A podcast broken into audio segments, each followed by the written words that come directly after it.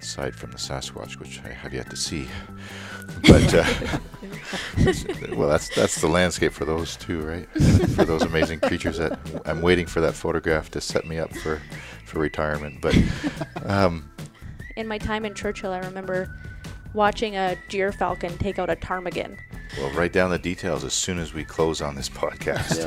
Getting We'll more just- excited by the moment here. We'll discuss the financials. oh, she's a businesswoman too, right? right out of the gate. right? No hesitation. Good for you. That's good. That's good. As you should be. Welcome to Wild and Exposed, the wildlife photography and adventure podcast with your hosts, Michael Morrow, Ron Hayes, and Mark Raycroft. Thank you for tuning in to another exciting episode. You are going to love the guests that we have on today. Um, before we introduce her, I just want to take a quick moment and encourage all of you to follow or subscribe on whatever platform that you're listening to this audio podcast. And please feel free to show us some love and give us a positive review, whether it be five stars or a thumbs up. Those reviews help us to continue what we do and invest our time and follow our passion and share it with you through this podcast. So today we are very excited to introduce our guest, Lindsay Dewart. Thank you for joining us on the podcast. Your background is very interesting, and what you have done over the past many years as a photo guide to some really remote and awesome locations I'm, is uh, very impressive, and I'm sure our listeners will be engaged to hear what you've been up to there and, and in the insight. I mean, I know I have lots of questions because I haven't been to any of these cool locations. So I know that you have a, before starting the podcast, we talked for a few minutes, and you have a, a university degree in, in conservation biology from the University of Alberta in Edmonton. Yes. And then from there, before you started these photo workshop tours to these amazing locations, what did what did you do? I focused on wildlife conservation in university. And as kind of summer work um, in between semesters, I focused on looking for jobs and field research and things like that. Um, and so I actually I got a job on a grizzly bear project in the Northern Rockies, and I was do I was visiting sites and seeing a lot of the aftermath and signs of wildlife, but and we were we were immobilizing wildlife to put collars on and but I wasn't actually I guess observing the behavior of these animals, which is what I really craved and what I really wanted. And so uh, when I finished university, I decided that that's something that I really wanted to do and I really wanted to focus on. And I wanted to learn more about these animals that I had been studying.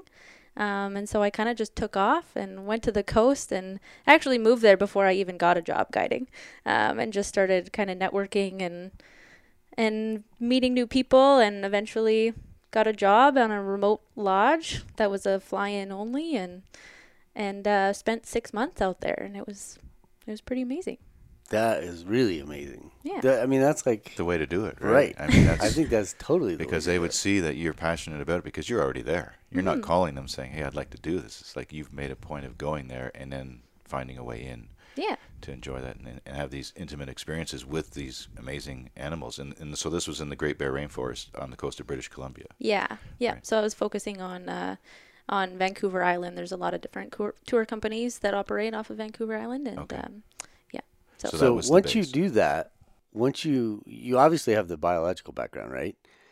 But how do you pick up on like the people interaction and dealing with all of that? Is that something that you like to do, or is that Yeah, it wasn't really anything that I had experience with beforehand. So that was kind of maybe up to, you know, the company owners that I was meeting, and uh, and just through conversing and talking about experiences and things like that, that was kind of their judgment, or they needed to gauge whether I would be good with their clientele, or yeah. So I really didn't know, but you know, I I ended up really enjoying taking people out and and just chatting and teaching them new things. Well, it's a great opportunity because they'd be so excited when they see the animals, right? Mhm. And highlight a trip for them, vacation or photo tour. Oh, it's and you can share so much insight information because of what you've seen over the over your time there. yeah. So it's a positive, happy interaction, right? f- I'm sure for the most part with Yeah. with the people that go on these oh, tours. Oh, nobody is ever really in a bad mood, you know. Right. on this amazing vacation, so everything is usually hunky dory. And with the, with the, the grizzly bears in the Great Bear Rainforest, how did those tours go? As far as was it a guarantee? Would they always find grizzly bears? Would it be every day, and would it, would it be from a boat or? Yeah, so nothing is ever a guarantee Right. in wildlife, as you know. Um, but there's obviously times of the year where your chances are better. Say uh, in the springtime when the bears are all kind of moving down into the meadows to feed and to breed, and um, that's that's personally my favorite time to see the bears. But then, kind of through the summer, when they're more so focusing on feeding on berries and they're in the forest, it's a little bit trickier, a little harder to see them, and chances are not slim, but you know, you're you're risking risking your sightings. And then uh, in the fall, obviously, that's when you get the salmon spawn, and your chances are pretty good in certain spots if you know the river pretty well. Um, yeah, if you're sitting out there long enough and committing the time, uh, you can see some pretty amazing things. Yeah. Would would these people be staying on a boat, or would it just be a boat taking them from a lodge to the sighting locations? Yeah, so the location that I worked in, um, it was a floating lodge, um, and it was located right at the estuary of a river. Um, So we had a lot of area to explore. Um, there was different bays and little creeks we could go up, and depending on the tide, obviously you could explore a lot more at high tide, and and uh, yeah, so we would be taking just these little outboard motorboats out on the river, and you know we were going out whether the tide was at zero feet or 12 feet. So there was times where I was pulling the boat up with five full-grown adults inside it, up on these shallow rock bars, and yeah, it was just an everyday thing. We tried to schedule it for the same time every day so that I guess the bears could predict when we were going to be there, so they kind of had the choice of whether they wanted to have an encounter with us or not. But yeah. So you guys didn't. So I've done trips similar to that where you wait on the, or you just regulate everything based on the tide. At low tide, we're in photographing, and at high tide, we're on the boat. And so you guys actually just set a time. Yeah. And whether it was high tide or low tide, you were going. Yeah, it was very important to uh, the specific operator that we stick to the exact same times of going out on the river. And it was usually yeah, early in the morning to late morning, and then uh, another session in the evening. And in the afternoon, sometimes we would maybe go to a different location and just try something that, you know, we might not have a lot of luck in typically, but, you know, certain spots we would have magical moments there some afternoons. So And you're probably not only seeing bears, right? So there's eagles, there's otters, there's Yeah. wolves, there's whales, everything. dolphins. Yeah. Yeah. So and, Amazing. And these people probably get just as excited seeing some of that kind of stuff as they do the bears, right? Or Oh, no, yeah. or was everybody there just for bears? Uh, well, it's very bear focused, you know, um, but everything else is kind of just that extra bonus. Um, there's obviously things that I would get very excited about that other people would not get that all What that you get- excited about. What do you get excited about? Oh, mostly just interesting behaviors. Um, so that's what you try to relay to your guests and your clients. Um, what you're seeing right now is very rare, and that not a lot of people in the world get to see this. And you're trying to kind of paint that picture for them in that, you know, what you're experiencing right now is just amazing. Yeah. Do you think they get it? Some people, Yeah. some people do. Yeah. Um, yeah, like in my in my time in Churchill, I remember watching a gyrfalcon take out a ptarmigan and uh, feed on a ptarmigan. And you know, gyrfalcon is one of the top ten sought out after birds in North America to see. And uh, I was freaking out. I really was. And my guests were just so confused. They're like, "What? It's just a bird." And it's way up Try to communicate to them what Right. they're seeing right now right? um, and that very very few people get to see something like that so So were all these tours? They're not photo tours. They're just tours. So uh, are a lot of people just showing up with, you know, their little point and shoots and their little. They want to document it, so everybody takes pictures nowadays. But it's not necessarily a photo tour, right? Or did you do just photo tours too? i it, it is kind of more of a general wildlife sighting tour for all the places that i've worked that's kind of a great thing is you're you get that wide spectrum right you get um, the retired couple that has been looking forward to doing this trip for 20 years um, and they've got a point and shoot camera or an iPad or you know they just bought a brand new camera specific for this trip and they don't really know how to use it. Um, but then you get the people that are completely focused on like getting the shot, right? They've got all this fancy, crazy camera gear and uh, and you try to tailor your trip for who you have, right? So it can be hard when you have when you have those opposite sides of the spectrum. Um, but yeah, it, it depends on the focus of what your clients are, and you try to meet those needs. And yeah. Did you guide for? I mean, did these operators have like photo workshops from time to time as well, or was it all just individual individual groups coming in? Yeah.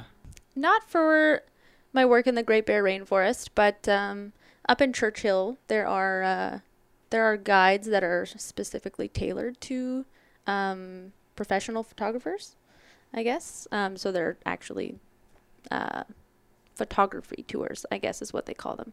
Um, and so they're more so focused on getting the shot and to get kind of tips from the guide on how to get better photos and things like that. But So with a floating lodge, mm-hmm. that means they're brought in on a float plane. yes, So how cool is that?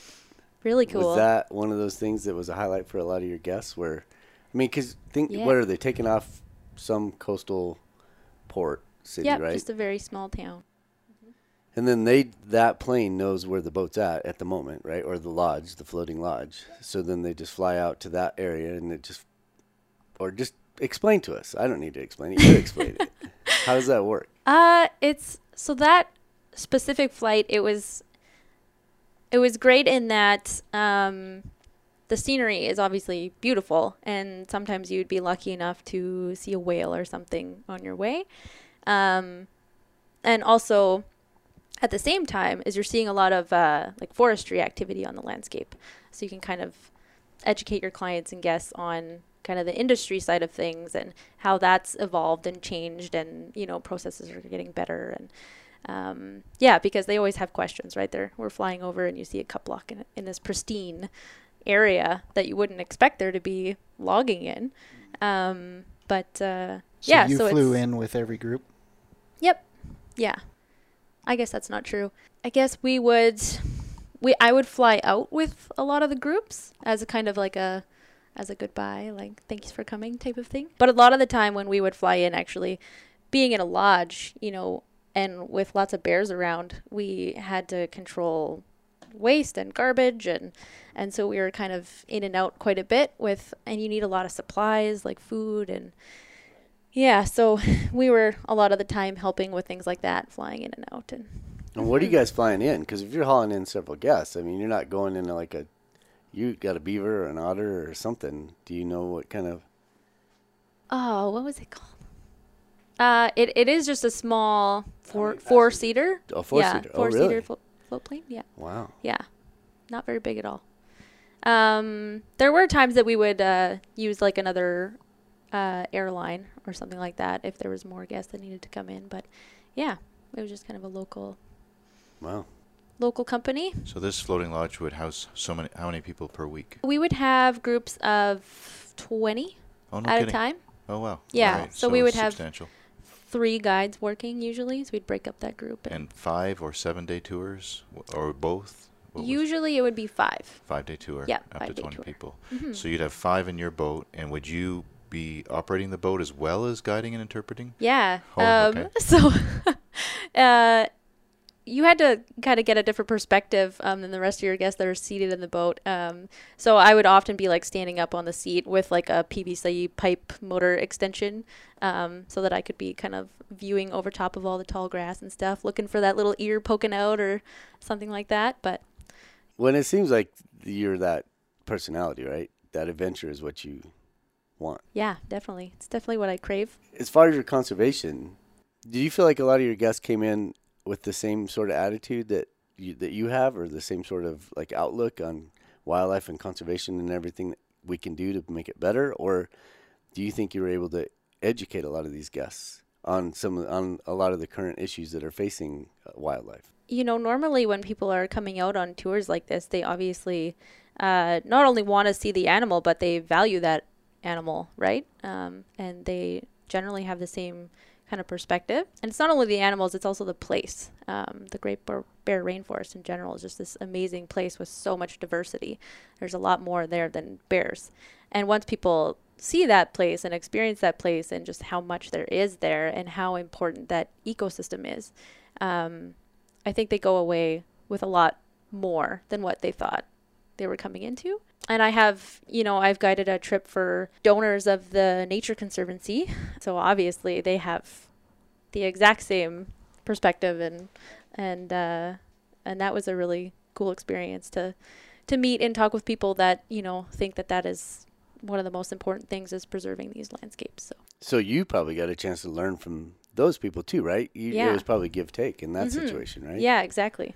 What What are some of the key points that you would point out to visitors, or that you learned just by being there? By being in the Great Bear Rainforest. Yeah. Yeah. What's What are the issues facing that habitat and those that wildlife structure down there? one of the one of the things that we we had focused on and you know very recently has changed is the hunting of grizzly bears especially in that specific area.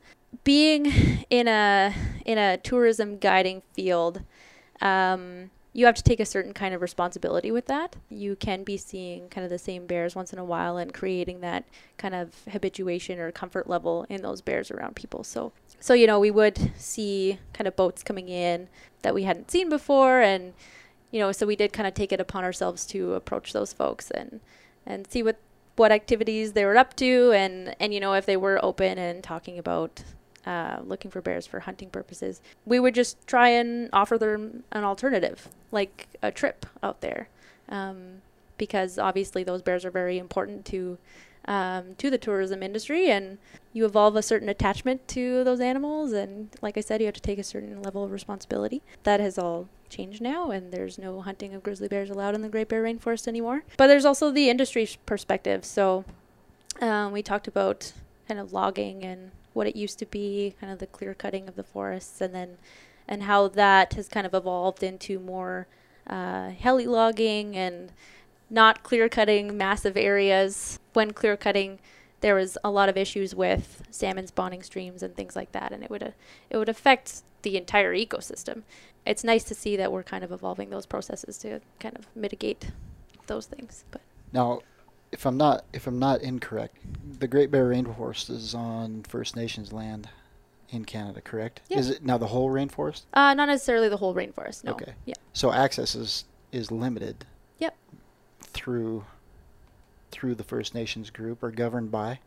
Is that correct? Yeah. So there's there's a few different uh, First Nations bands that are within the Great Bear Rainforest. I guess they they have their own land and they take responsibility for that land. There are groups like the Guardians, the Coastal Guardians, that uh, that actually monitor their waters and whatnot, um, and make sure that there's kind of no nefarious activities going Sure. on. Yeah. hmm And I think it's important to put out there too. You're not against hunting, right? And I'm not against hunting. I don't think any of us are against hunting. It's more of the certain areas really need to have some sort of um, what's the well, word? Well, if these bears have been exposed to the people to the point where they're habituated and, and will just sit there and, and feed, then obviously, and because of the relevance to the tour, tourism industry, then, you know, just one would think ethically that they wouldn't be a target for hunting. that there should be some protection. Yeah. that's what I was trying to think. for that for that area. Right. Yeah, it's like you said, Mark. It's more so specific to that tourism industry. So if it's if it's legal, like all that's all fine and good. But I guess there was kind of that ethical issue with the company that we worked for that they didn't really they felt sort of like a guilt, you know, if one of their bears that they view all the time was was hunted because you know we're encountering that bear all the time and they're feeling comfortable and things like that. So it was more of kind of a tourism specific, Right. yeah. So let's switch gears and roll up to, or unless you have another question. Well, I just wanted to touch on the salmon fishery there too. Was that something that was relevant at, at the time that you were there for discussions? And I don't know with the Great Bear Rainforest the proximity to some of the salmon farming and the impacts that has, but obviously the Great Bear Rainforest, the salmon run is a big a big deal to that ecosystem and on all sorts of levels, right? I mean, the bears f- forage on the salmon. The bears carry the salmon up into the forest and, and consume part of it perhaps because there's such a robust salmon run. They leave the carcass, and that nutrient goes into the soil system and actually feeds that ecosystem, the trees, and, and makes it so nutrient rich, along with the amount of precipitation on the coast, makes for this lush habitat. And so the salmon runs are so relevant, and I, I assume that would be another subject that would come up frequently with this tour. hmm Yeah, especially with uh, the sailing tours that I've that I've been on, because we do go past uh, like salmon farms, um, and that's kind of another educational opportunity, um, because you know there are um, like viruses and things like that that are exposing native salmon. Um, to these new diseases that they haven't been exposed to before. Um, and not only that, but just over over harvesting is really Right. Really taking a toll on the salmon populations in that area. Um, and it is it is kind of scary to think about because that entire ecosystem is based on those gigantic salmon runs that we're just not seeing anymore. Um, so I'm curious to see kind of what's gonna change there. You had heard when you were there that there was a, de- a significant decline from maybe a decade before. Like I, I've heard there's been fluctuations. There have been some salmon runs recently, I think uh, closer to uh, the coast of Alaska that have been robust, but typically they've been far fewer in number, right? So it has been on the radar, has been a concern. And for me, I mean, a lot of the uh, commercial fishing that, and, and not that I am against this industry whatsoever, but when they get into international waters, what's going on, you know, and, and how much harvesting, and with the human population on this planet just exploding, um, all kinds of countries are taking, you know, so much from the greater ocean ecosystem wherever they can uh, for their advantage to feed their populations. And these salmon runs, you know, there's been an impact to that, which unfortunately affects right up the mountainside. And bears, you know, so it's, it's a good conversation to have with people, those that are passionate about these ecosystems, because the bears are kind of the pinnacle of these amazing creatures that live there, aside from the Sasquatch, which I have yet to see. But uh, well, that's that's the landscape for those two, right? for those amazing creatures that I'm waiting for that photograph to set me up for for retirement. But um, anyway, Yeah, I uh, I interacted with a few folks. They're called uh, creek walkers, okay, and there's not many of them anymore. Um, when I was there, there was four of them, I believe, and their entire job was to basically walk up different creeks and and uh, count the salmon, okay, do a salmon assessment. And so, talking to some of those guys, yeah, there was it. It was kind of scary to hear, like the drastic changes that they've seen in all their years, because some of these guys have been doing this for, you know, 30 years. right, So they're really seeing wow. the trends change. But Have you heard anything about people taking salmon roe and reintroducing it to s- the riverheads to try and create or or um, make the spawn more robust, or to reintroduce them to rivers that they were native in but haven't Mhm. been for a while? so that was kind of a that was a First Nations practice, Okay. and I think that's where we're going to have to head in order to kind of repopulate some of these streams. As a conservation effort, Mhm. right? Sure. Yeah, Why exactly. wouldn't we? I mean, Yeah. if, if we um, government organizations restock lakes, right, and if we can do something to help boost these salmon runs, Yeah. you know, and take the native fish that belong there and take their their roe, which is the eggs, Mhm. fertilized and and uh, reintroduce that way, it's, it's worth the effort to try. yeah, and they're you know they even have to make some kind of uh, stream adjustments to make the habitat suitable um, for these fish. So Sure. so uh, th- there's going to be a lot of work, but um, you know something has to be something has to be done to Yeah. kind of change it's the trend worth, here. It's So worth that effort to Yeah, do that definitely. for this ecosystem because Mhm. for those like you say that have gone on these tours, they're changed people. hmm right when they leave because of what they observed. Yep. I mean, it's a magical place. Yeah, They changed. and- did it change you? What I hope after every trip is that their experience and what education I've been able to provide kind of leaves them with a motivation to maybe do more. Sure. Um, whether it is kind of donate to conserv- conservation organizations in the area or things like that. So, yeah, that's always kind of my hope in what that. I'm doing Yeah. in my work as guiding. but yeah. for the for the months that you were there, that whole season that you you were witness to, you obviously left changed by it. I would think, as far as, I mean, until we go to these magical places, we we assume in our minds what it's like. We see images, but it's nothing like being there. Yeah, and when I first arrived there, I had never been in a place like that either. Um, and it was I was experiencing the same thing as my guests when I kind of first arrived, and I my mind was being blown day by day. so it was kind of it was a, a definitely a neat a neat feeling to be at that to be at the same level as uh, as the people that I was that I was taking out, and it's still like that.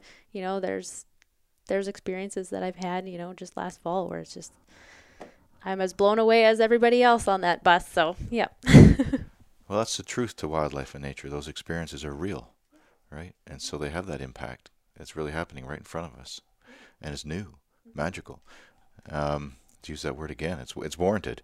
Uh, so to go on to an, another amazing place for the spirit bearers, you were there for three seasons, guiding tours there, and do you want to take a moment and I'm sure a lot of our listeners are, are aware of what a spirit bearer is, but for those that aren't, what is a spirit bearer? A spirit bear is a black bear that basically has a double recessive gene. So it has to have the same gene from both parents in order to have a white coat. And this specific population on the coast, there are more of these spirit bears than anywhere else. And there's a theory behind that that it's actually an evolutionary process. It's definitely not a confirmed theory by any means, but a theory nonetheless that the white bears are have a higher success rate at fishing. And that has been documented because you know when you're a fish and there's a a black mass over top of you, you know, you can kind of see that coming and they can evade those black bears a bit easier than something that is similar color to what the sky is above the stream. So That's interesting. I hadn't Yeah. heard that before. I yeah, hadn't either. Me either. Wow. That's awesome. And spirit bears are also called Kermode bears. Yes. Right. Yep. And is there a certain native uh, population um, reverence, indigenous reverence for these bears too, spirituality wise, or was there history that way? um, that's kind of where the I guess where that's where the spirit bear term comes from. Makes sense. Sure. There's numerous stories Okay. that go along with it, Right. but the kind of Kermode bear is uh, is the term that we generally use, and then the First Nations folks usually refer to them as spirit bears. So on your tours, then you would call them Kermode bears out of respect. little bit of both. way. Okay. Yeah, I think most people actually know them as spirit bears Sure. nowadays, but um, Okay. yeah, As I understand, I mean, to have a double recessive gene, it's going to be a small portion of the population, like we touched on earlier. Yep. And from everything that I've read, it's, it's around 10% Um, of the so- population, or there's populations on different islands, and it's a different ratio for every different island. Um, you know, one kind of one in every ten, yep, is uh, is a spirit bear, and another one it's one in every uh, three, oh, really? I believe. Yeah, Wow. yeah. So different ratios for different locations. So when you go on these tours, and I'm asking selfishly, also, but I'm asking for a friend. motive here. I'm at- yeah, I've got this friend.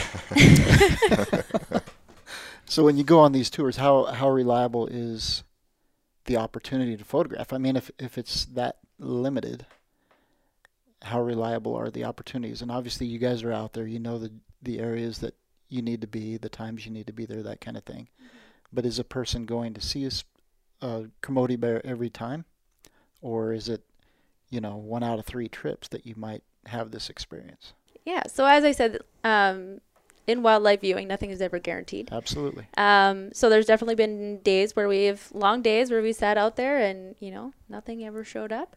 Um, but the fortunate thing is with those populations, um, the First Nations people in that area are so in tuned uh, with their local knowledge of those bears that they know the individuals and they know they know frequented places Sure. for those bears. So I'd like to say, in my experience, you know, seen more than, you know, day, we've seen more in particular days than not. So Mhm. yeah, Most like- often there's sightings, but there's no guarantee. Yeah, I mean, most exactly. trips, and these these trips, if I remember correctly, could be as short as a three day workshop or, or field trip, or five day or seven day, or what were they set up for people? Just for our listeners to know if they're interested. Yeah, so there's there are different uh, companies that operate. There are some that do uh, three day trips, Okay. and you know some of the ones that I did were up to eight days, but that was kind of more of a overall Great Bear Rainforest type tour. Okay. But generally, we'd spend try and spend like a full day or two um, with the spirit looking for spirit bears. Yeah, three Yeah. days. If you're going to travel that far, and, and given you know weather and other scenarios, it, to me it doesn't make sense to go for three days. I mean, it's a magical place, and you Yeah. want to see a diversity of wildlife and hope to to see a spirit bear. Then you want to spend as much time as as you can. Exactly. Yeah. And and this again was uh, based from the water, I assume, on a boat to access where the spirit bears were. As far as just so Mm-hmm. people understand, it's the same kind of approach as it was for the grizzly bears. It was more just using the boat as access to the island, Okay, and then from there it was uh, just a by foot type trail, that's trail exciting. walk, short Good. trail walk to uh, access the creeks where Right. we would normally see them. And going back to a quick comment you made earlier, Mm-hmm. so you guys are are the guides for these groups, but Yep. then you also met up with a First Nations guide. Is that Mhm. correct? Yeah, yeah. So, um, as I was saying before, they kind of they have owner not necessarily ownership, but they're they're very heavily involved with all of the tour companies, and uh, and it's a benefit for everybody, right? Sure. Um, Yeah. They I know those to hear the bears and those locations better than anybody. So, And just culturally, the history. I mean, I would I would love to see that. Mm-hmm. Yeah. I mean, yeah, um, that means a lot. And these people have been there for thousands of years, and it's part of it's just in, Yeah. ingrained. So I mean, yeah, that part, in in addition to the wildlife viewing, would be yeah. Very intriguing. Yeah. yeah And that's the, moving. the trip that I was looking at was actually at a First Nations lodge, and they they basically laid out the history of hmm you know I've really enjoyed on the There trips that I've been. Not to the- this yeah. location. I hope to be there someday, but Yeah. other other Mhm. areas along the, the Pacific Northwest to see that culture and, and really appreciate it, and even the far north, too. I mean, some of those native cultures and how they lived on the tundra through those seasons and managed it. Uh, so interesting. I wanted to bring up one more thing. What you said earlier. You said some days you would not see any, right? Yep. But that doesn't mean any bears, or does it? Because there'll be Yeah. black bears. You're still seeing stuff, right? You're still able to photograph things. Yeah, It's just definitely. the spirit bears were questionable. yeah there's there's always things to see and always things to appreciate when you're out there um, but yeah as i was saying like it those trips are obviously people are very focused on you know seeing The what they came to see of that, of that rare animal. yeah exactly yeah. but um, there's always other things to appreciate and photograph and They're so striking in that landscape, being white, right? Yeah, and this absolutely. lush green forest. yes and uh, yeah, visually for a photographer or videographer, it's an amazing opportunity. hmm And it's a lot of the, the tour then focused around them fishing, right? That would be yep that's why it's that time of year for Yeah. September and October for Yeah. the spirit bears. exactly Okay, yeah awesome. And uh, well, maybe one of these days, someday it'll happen. Well, maybe we can hire Lindsay to take us. you know what? Okay, let's even go further. Yeah. Let's do a podcast mini series on spirit bears and on this trip and all the other aspects of it because I would like to highlight just that wilderness area, you know, from the smallest little things you can appreciate, the subtleties, to Mm-hmm. these beautiful animals like the spirit bear. And I think we hire a personal guide who knows. Who would be better? Right? All right. Yep. We'll write down the details as soon as we close on this podcast. Yeah. Getting We'll more just- excited by the moment here. we'll discuss the financials oh, she's a businesswoman too, right? right out of the gate, right? no hesitation. Good for you. That's good. That's good. As you should be.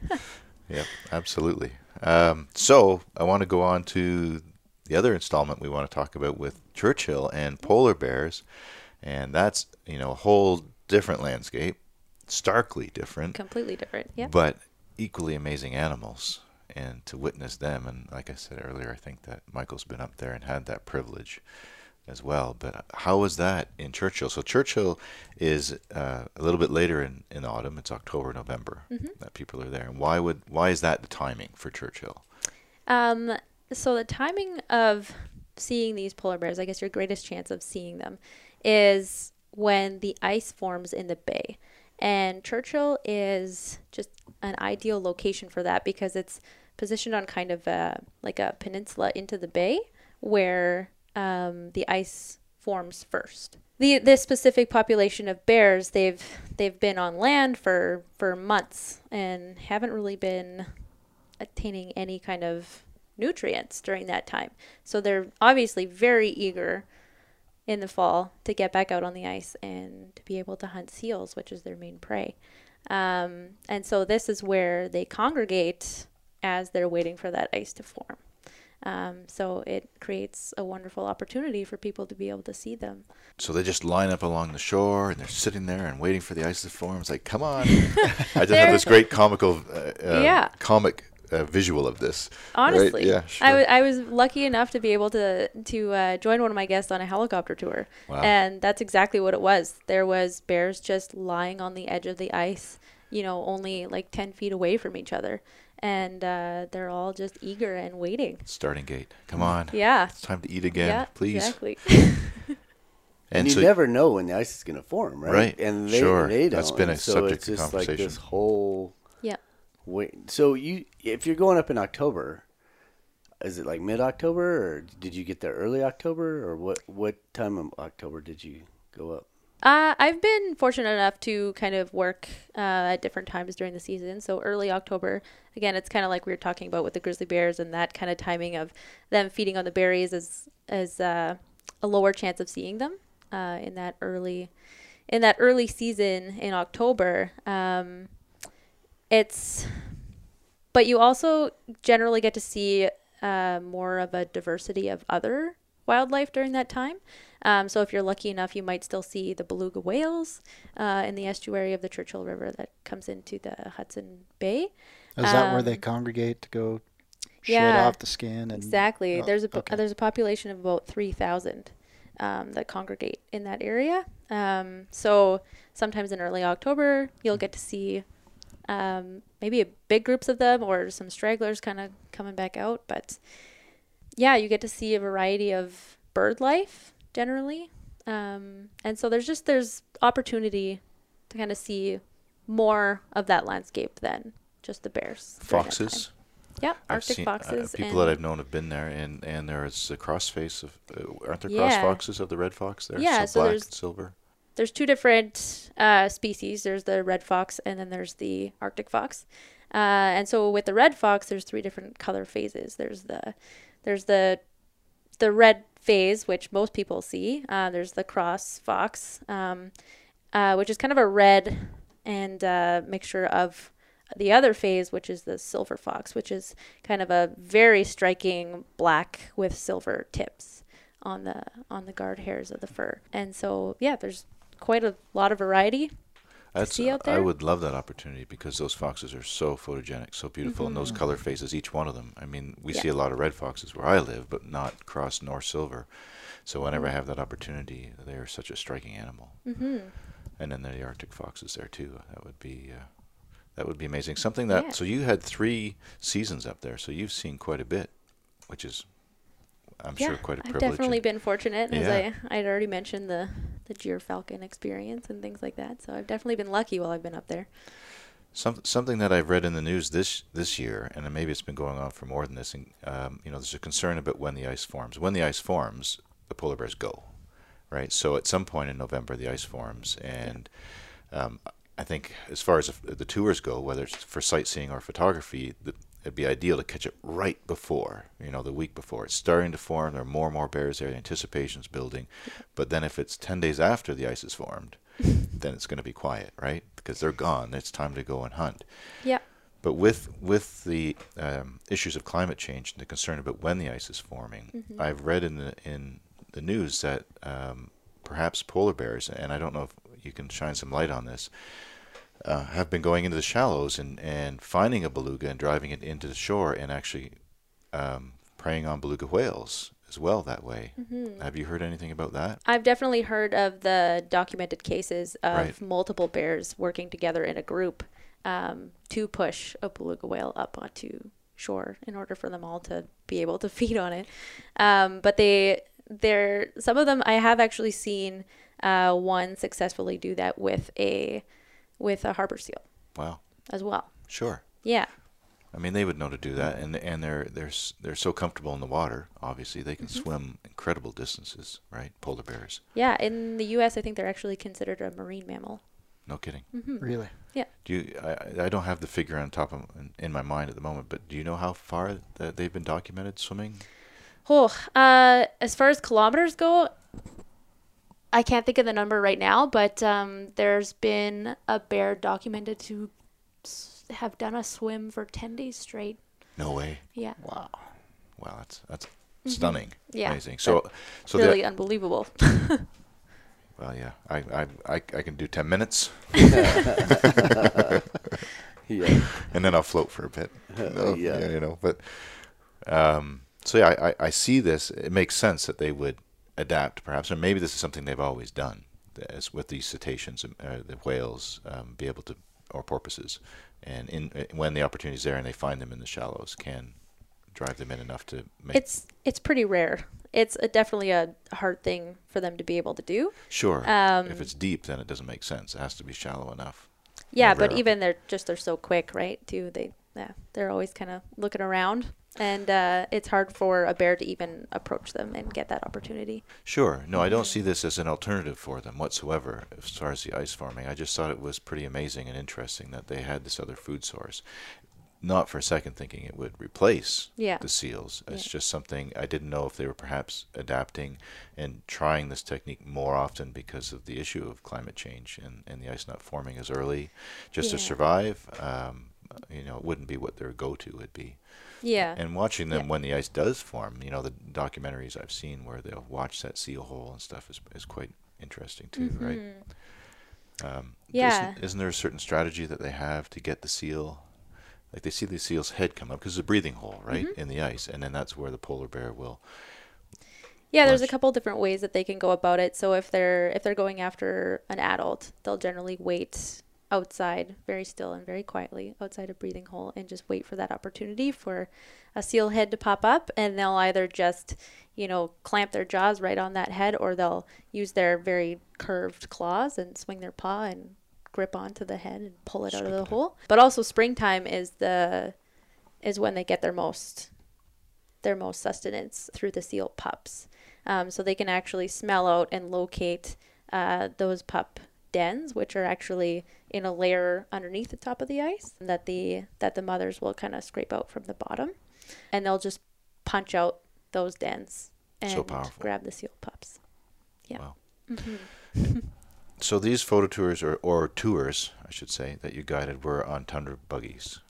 Right. And were some of these ones with accommodations on them, or would they stay at accommodation in town, and then the, the buggy would just go out for a few hours on a day trip, or Uh, so there's a few different options. There's a couple of different companies that operate out there, and they have lodges that are out on the tundra in specific locations. They're actually built up of tundra buggies. They're high up off the ground, and these buggies were specifically designed for this very purpose. Um, very high off the ground and very smooth sidewalls, so that there's nothing for the bears to kind of grip onto. And so that's what they decided to make the lodges out of as well. So from a photographer's perspective, the Tundra Buggy's an elevated platform, obviously, because these bears are very large. Mm-hmm. How does the operator get a photographer in a position where you can kind of try to get that eye level shot, or is that even a concern? You just kind of take it as it comes.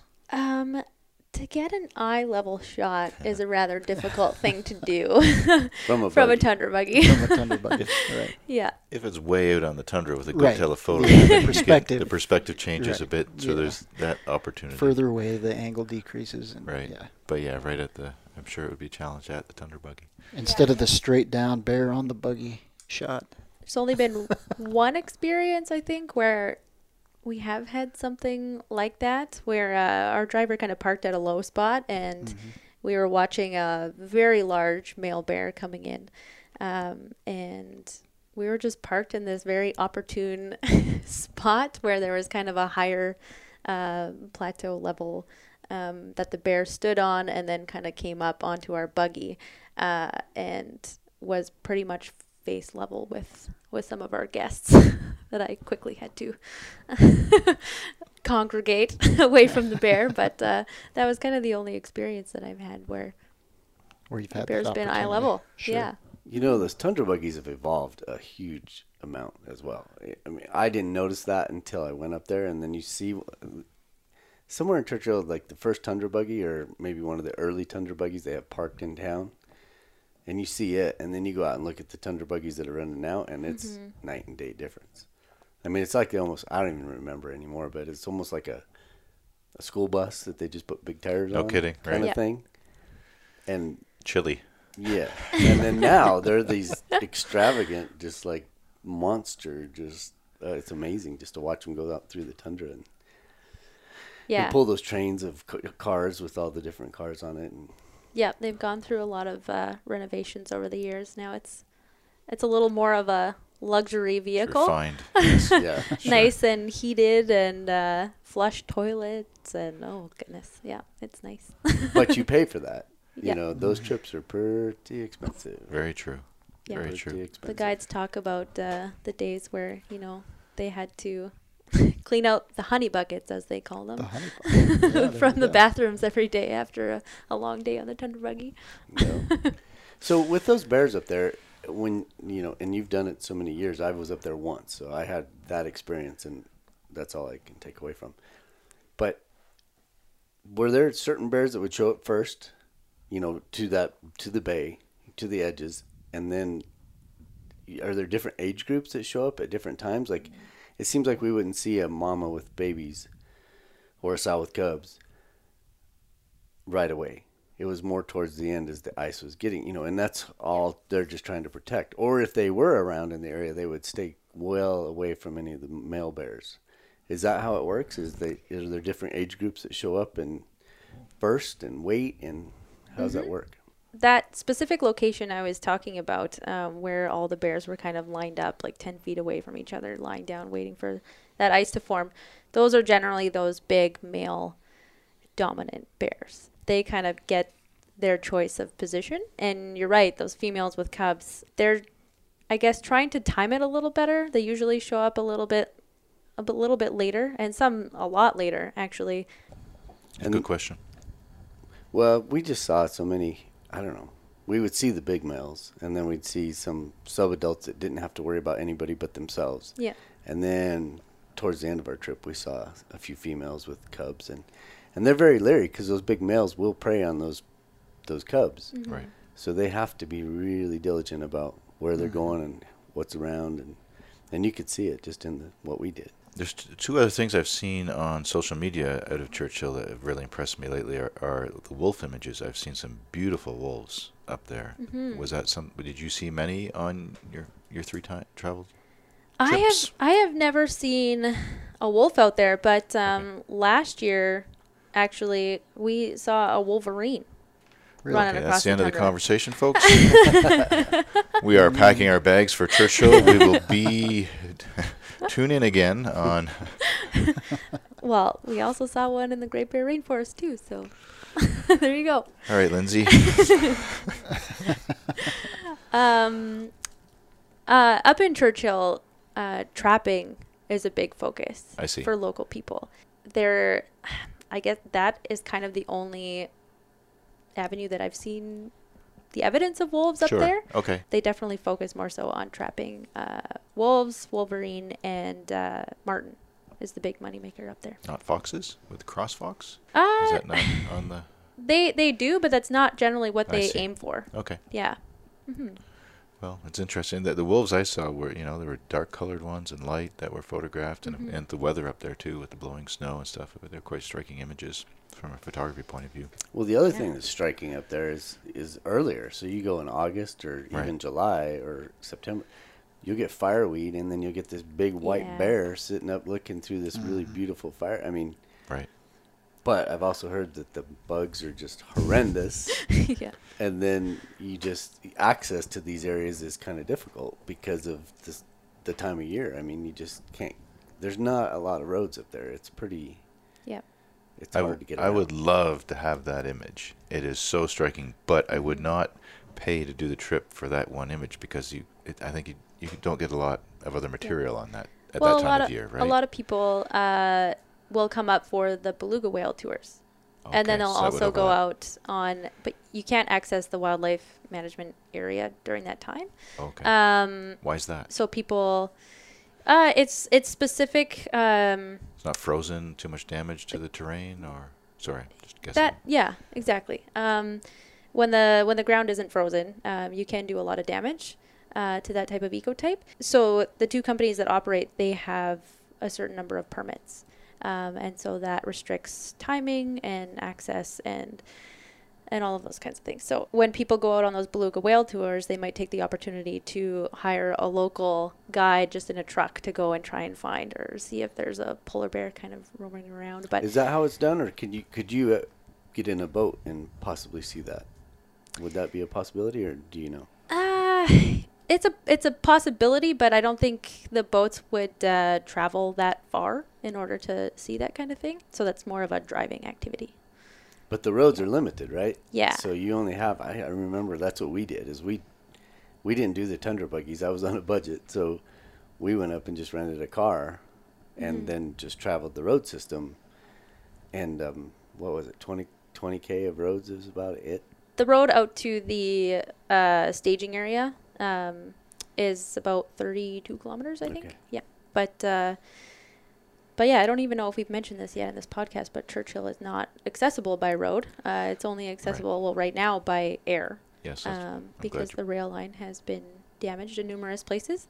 The reason why the town exists and the roads exist there is because of uh, historical use by the American military. What about the shipping port? It's a Yeah, big shipping so port that for grains now. that right? was kind of developed uh, afterwards. okay. Um, but the port isn't really used anymore, um, and so that's the issue with the rail line is that it's been damaged, and the because the rail line was specific to the port, and there's not really that usage anymore. Then there's not the drive to fix the rail line any longer. It's been in the news a lot this year. I think they've come to resolution and that it's going to be fixed. But there, I think Yeah. there's, I, I could be wrong in stating this, but there was some kind of subsidy or the government was forcing along somehow because the community, you know, was becoming too hard on the community not to have a rail service Yeah. for supplies, the expensive supplies. You know, it's Mhm. already costly to buy milk and orange juice and other amenities in Yeah, Churchill. Now, not to have it delivered by rail Exactly. had a huge impact as well. And then for tourism, a lot of them rely on that. Mhm. And so there are a lot of people that I know who have experienced Churchill who have traveled uh, from Thompson, Manitoba, from Yep. Winnipeg to Thompson, and, and take the train. Mhm. It is cheaper, and they get to see it. Uh, what was interesting about the train ride, and hopefully it'll be you know uh, fixed soon for everyone involved, Yeah. was the speed. It wasn't that it, it wasn't that it was super far to go. There's quite a distance, but the train had to go slow Yeah. Because it was crossing these bogs. And so if the train went at a high speed, the rail would fluctuate on these bogs because it wasn't solid ground and that could cause it to break. And so they would travel, I think, at 30 or 40 kilometers an hour um, to, to keep it Yeah. safe. Well, even even in the winter when the ground is frozen, just generally the the rail line is is not uh, the straightest of rail lines because of that bog and the permafrost that kind of well not permafrost necessarily, but that top layer that uh, fluctuates. Right. So it's frozen in the winter and then melts in the summer, and that has its effect on the rail line. And so, just generally, any time of year, uh, you're traveling How quite slowly, is that? but it's also really nice and relaxing. Sure. And you get to travel through multiple different uh, ecosystems, right. um, which is really neat to see. And there's opportunity to see wildlife, like I've seen moose and great gray owls and things like that, going through the boreal forest before you get up to the taiga. Right. hmm Wow. Yeah. The other cool thing that we had happen when, when we were there was Northern Lights. Yes. It's incredible, right? It's one of the coolest places I've seen Northern Lights. Yeah, one of the, it's definitely one of the places where I've seen the most spectacular northern lights. The, and there are specific tours that operate to see the northern lights up there because the best time of year is January and February. But if you're lucky enough in October, November during the bear season, if you get a nice clear sky, if you're lucky enough, you might you might catch them. Um, it is under it's lo- Churchill is located under the Aurora Belt.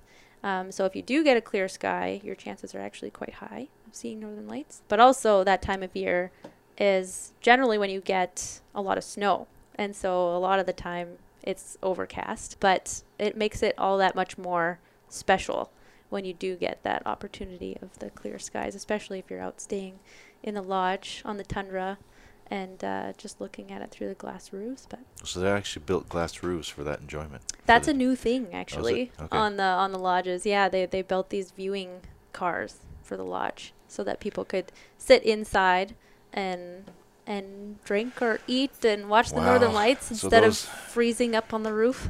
Right. Yeah. For those that have the big money, man, you get a suite with your jacuzzi, and you go and you lay down to bed, and you've got this glass ceiling, and it's the northern lights. I mean, oh, wow. Roll to the other side of the bed in the morning, and there's the polar bears. CrossFox. Ah, sounds like an amazing place to experience. Yeah, it really is.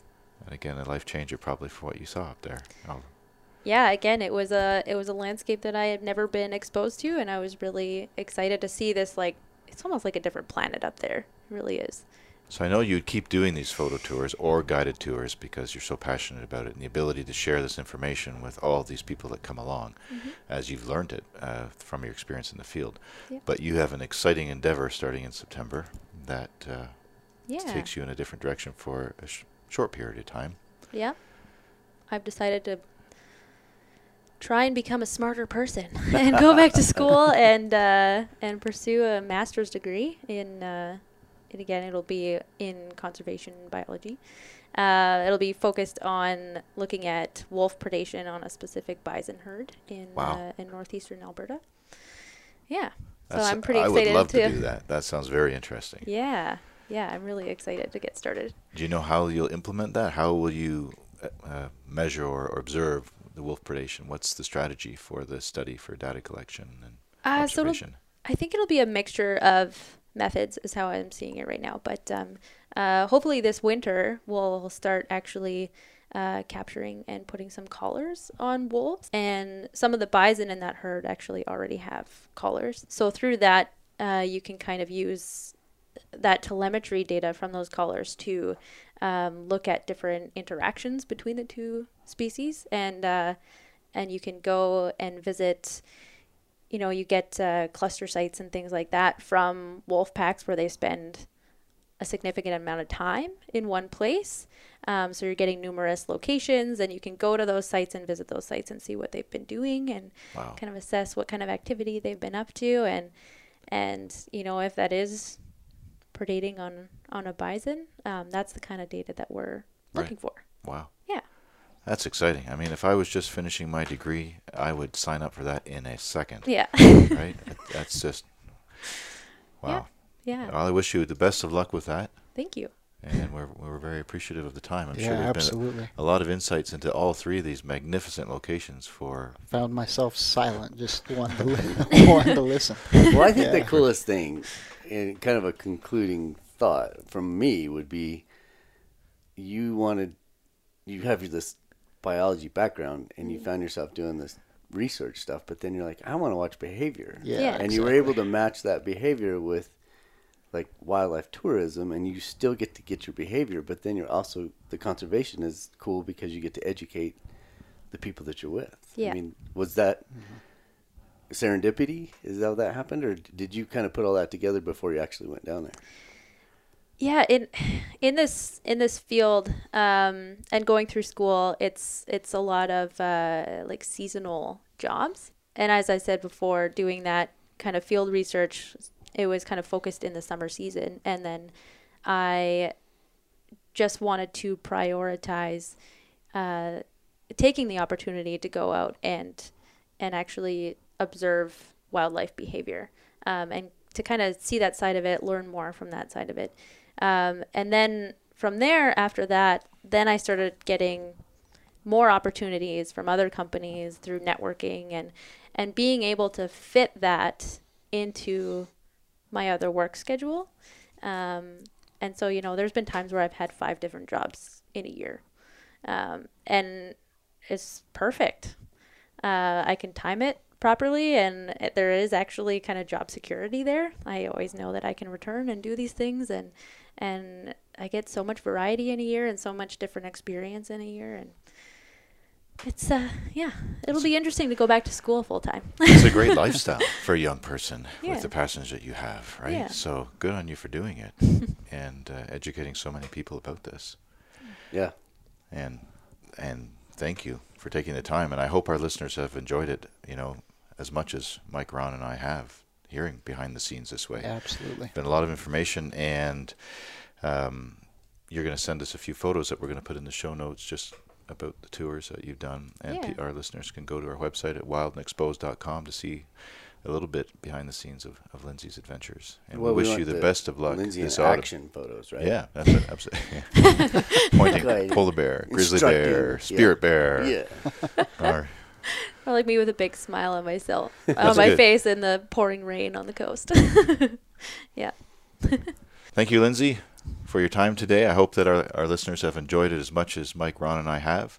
We wish you the best of luck starting this autumn. And uh, for those of you that want to see a few of Im- a few images of Lindsay's from her amazing adventures and times guiding in the Great Bear Rainforest, the Spirit Bears as well, and of course in Churchill for the polar bears, go to our website at wildandexposed.com. In the show notes, you'll see images from behind the scenes of her great adventures in the outdoors. Until then, pick up a camera, put on your hiking boots, and enjoy the fresh air and, and enjoy some wilderness time.